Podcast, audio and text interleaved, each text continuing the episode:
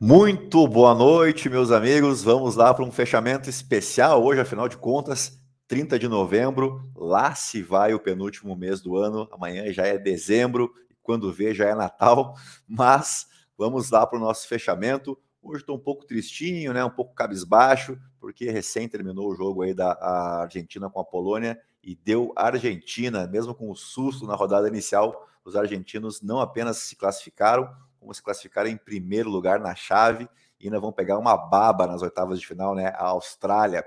Mas isso a gente deixa sempre para o final do nosso call de fechamento. Apesar desse desastre envolvendo a Argentina, a gente tem boas notícias, sim. O Ibovespa fechou na máxima do dia, sessão de hoje, uma sessão positiva também nos Estados Unidos. A gente já vai chegar lá, mas foi um mês marcado aí por muitos eventos, né? O mês seguinte aí à eleição de outubro, tivemos protestos aqui no Brasil, ainda estamos tendo, temos protestos na China por conta da política de Covid zero, tivemos Black Friday, muita coisa aconteceu nesse mês de novembro e nessa reta final a gente viu uma reação uh, dos mercados globais e também do nosso Ibovespa, mas a gente chega lá, deixa eu compartilhar minha tela com vocês a gente começar a falar do que realmente interessa. Estou aqui com o um resumo da Bloomberg.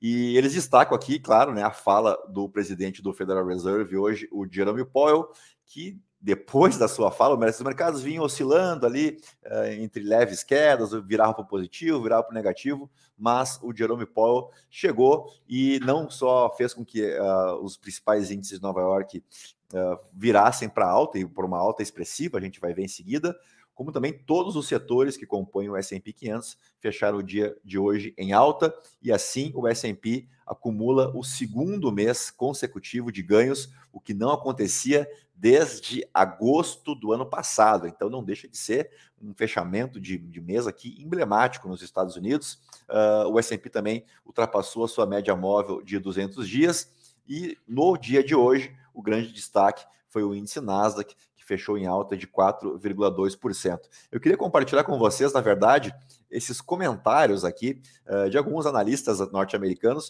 uh, em cima do que o, o Jerome Powell falou, né? Uh, vou primeiro passar a minha opinião, depois a gente passa aqui para esses analistas americanos. Uh, me pareceu uma fala extremamente óbvia. Confesso que eu não entendi esse otimismo todo do, do mercado, né? Me parece que o mercado selecionou apenas, apenas aquilo que gostaria de ouvir e ignorou uma outra parte, tá? Mas eu vou chegar lá, vamos passar primeiro aqui o que, que dizem os norte-americanos né, dessa fala do Jerome Powell. Uh, Powell acabou de dizer o que o mercado tem pensado o tempo todo mas ele deixou claro que as taxas podem permanecer altas uh, por algum tempo. Eu acho que aqui a gente tem o trigger mais importante. Deixa eu voltar para mim, depois eu volto ali na Bloomberg. Uh, os, os, juros futuros hoje já estão sinalizando uma taxa de juros nos Estados Unidos até, quem sabe, abaixo de 5%. Há poucas semanas a gente estava falando de uma taxa de 6%, né, de 5,5% a 6%, pois agora as apostas majoritárias uh, dão conta de 5% ali no limite. Tá? Mas a gente não tem, e a fala do Powell foi nesse sentido, não temos uma sinalização de por quanto tempo essa taxa perto de 5% pode permanecer. Então talvez essa seja a próxima dúvida agora, a próxima aposta dos mercados. Mas deixa eu voltar lá para a Bloomberg para a gente ver outras opiniões. Aqui o Jeffrey, Jeffrey Roach, da LPL Financial. Muitos dos comentários do presidente Powell foram benignos e previsíveis. No geral, esse discurso provavelmente será otimista para o mercado no curto prazo. Aqui tem uma outra, está dando ao Federal Reserve uma porta de saída aí para os movimentos de 75 pontos base. Lembrando, as últimas quatro reuniões uh, tiveram aumentos de 75 pontos base, e agora dia 13 e 14, né, mas o, anúncio é feito no dia 14 de dezembro, portanto, daqui a 15 dias, se estima então uma elevação aí de 50 de 50 pontos base, interrompendo essa sequência aí de 75. Uh, e essa aqui eu acho que é a que mais uh, vai em linha com o que eu mesmo uh, achei, né? esse rally é um absurdo. O Powell disse que eles vão desacelerar, mas que as taxas terão que subir mais do que o previsto anteriormente. O mercado quer ouvir apenas a primeira parte da declaração de Powell. Eu acho que é isso, tá?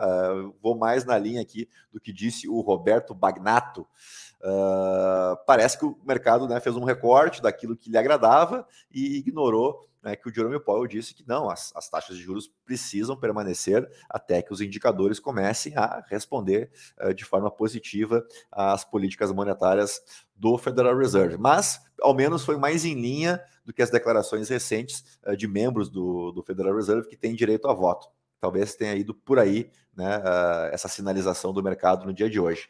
Deixa eu voltar a minha tela aqui agora, vou mostrar o valor econômico, porque temos notícias do cenário local também.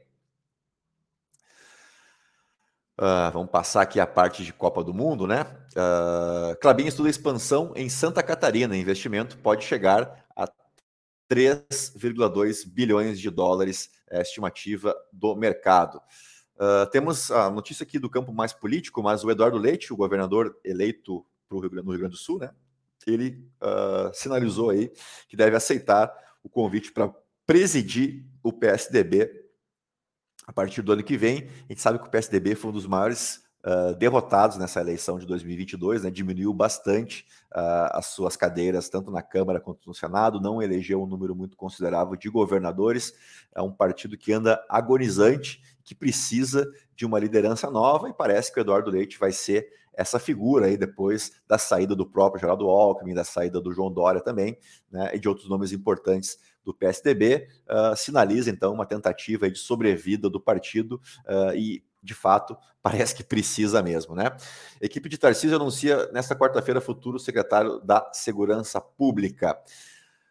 Uh, puxa, acabou de mudar as manchetes, mas tinham manchetes mais interessantes aqui para eu, eu, trocar ideia com vocês. Uh, enfim, vamos passar para os nossos fechamentos. Uh, lembrando que a PEC do, do, do, teto dos gastos, aliás, a PEC da gastança, né, que vai uh, determinar o valor que vem, que pode ser gasto acima do teto, ou para o ano que vem, ou para os próximos anos, ela ainda está em tramitação no Senado uh, e ainda não se tem nenhuma indicativa aí de, de desidratação ou de prazo, né, que talvez seja os dois as duas grandes uh, perguntas que a gente tem para resolver em cima uh, desse texto. Mas o mercado hoje se animou com essa possibilidade de termos uma PEC mais enxuta, uh, e no fim das contas, o mês de novembro, que começou para lá de difícil, a semana, até a semana passada, a gente tinha ainda o dólar em trajetória de alta, a bolsa em trajetória de queda, e eu tinha comentado com vocês no fechamento de ontem que a gente tinha testado ali uh, uma resistência na casa dos 112 mil pontos, pois foi ali mesmo que a gente acabou parando hoje. É uh, importante a gente conseguir um fechamento nessa região, porque nas outras sessões a gente batia ali e voltava. Né? Então vamos fazer o fechamento do petróleo, não apenas uh, do dia de hoje, mas também o fechamento mensal, e sempre destacando o Brent, né, que é a referência aqui para a Petrobras pois o petróleo Brent para fevereiro subiu 3,22% a 86 dólares e 97 centavos o barril, mas no mês o petróleo recuou 5,7%. Tem reunião da OPEP aí nos próximos dias, eles podem decidir aí por uma diminuição, inclusive na produção uh, de barris de petróleo, que pode fazer o preço aumentar ainda mais. E no ano, o petróleo já sobe 19%, então uma alta bem expressiva. A gente sabe de todos os problemas enfrentados pela China, a questão da Ucrânia da Rússia, tudo isso, claro, fez preço. E, e, no dia de hoje a gente teve, inclusive, a divulgação de que os estoques de petróleo norte-americanos estão abaixo do que o mercado imaginava. Então, uh, ficar atento nessa questão do petróleo, porque aqui para nós, no Brasil, sempre é uma questão bastante importante, porque tem um impacto direto no preço dos combustíveis. Assim como a cotação do dólar, né? Vamos lá, então, falando em dólar, o dólar à vista fechou em baixa de 1,63% a R$ 5,20 e acabou acumulando uma alta leve aí no mês de novembro de 0,69%, ah, mas ainda recua 6,71% em 2022 fechamento em Wall Street, o Dow Jones subiu 2,2%, o S&P 500 avançou 2,7% e o índice Nasdaq foi o grande vencedor do dia com alta de 4,20%. Lembrando que o Nasdaq é o mais descontado também no ano uh, em relação a esses três já citados. E por fim, o Ibovespa hoje fechou na máxima do dia, uh, com alta de 1,42%, 112.486 pontos e um volume financeiro bem interessante de 40 bilhões. Mas, infelizmente, no mês, o índice acumulou uma queda de 3,06% em novembro, mas no ano a alta é de 7,31%. Eu queria saber de ti, o que, que tu achou desse louco mês de novembro, mês do novembro azul, o que, que aconteceu com a nossa bolsa para a gente ter essa queda aí de 3%, mas na tua opinião, saiu barato, saiu caro? Uh, eu confesso que há duas semanas atrás, eu acho que a gente assinava né, um acordo ali de uma queda de 3%, então os últimos dias deixam a gente mais animados para essa reta final de ano, talvez um, um, ambiente político menos ruidoso, né, as instituições mais sólidas, e aí começar o ano de 2023, que será, será cheio de desafios políticos, econômicos, sociais. Né? Então é importante uh, terminar o mês assim em alta, ainda que tenha sido um mês extremamente difícil para todos nós. Queria saber a tua opinião, o que, que, tu achou, como é que foi a tua carteira, como é que ela se comportou aí neste mês de novembro e quais são as tuas expectativas para o último mês do ano, para o Natal, para o Ano Novo, enfim, o espaço está à tua disposição. E para a gente fechar de verdade, vamos lá fazer aquele aquela nossa fezinha aí na Copa do Mundo, porque amanhã, vamos só passar os jogos de hoje, então, a Tunísia surpreendeu a França, a França teve gol anulado, mas a Tunísia venceu por 1 a 0 uh, ah, e olha que perder para esse time da Tunísia que tem que fazer força tremenda, e a França acabou perdendo, mas ficou com o primeiro lugar, a França vai enfrentar a Polônia nas oitavas de final. Uh, não deve ter dificuldades, porque a Polônia hoje simplesmente tomou um passeio da Argentina. Foi 2 a 0 mas podia ter sido mais. O Messi errou pênalti, inclusive.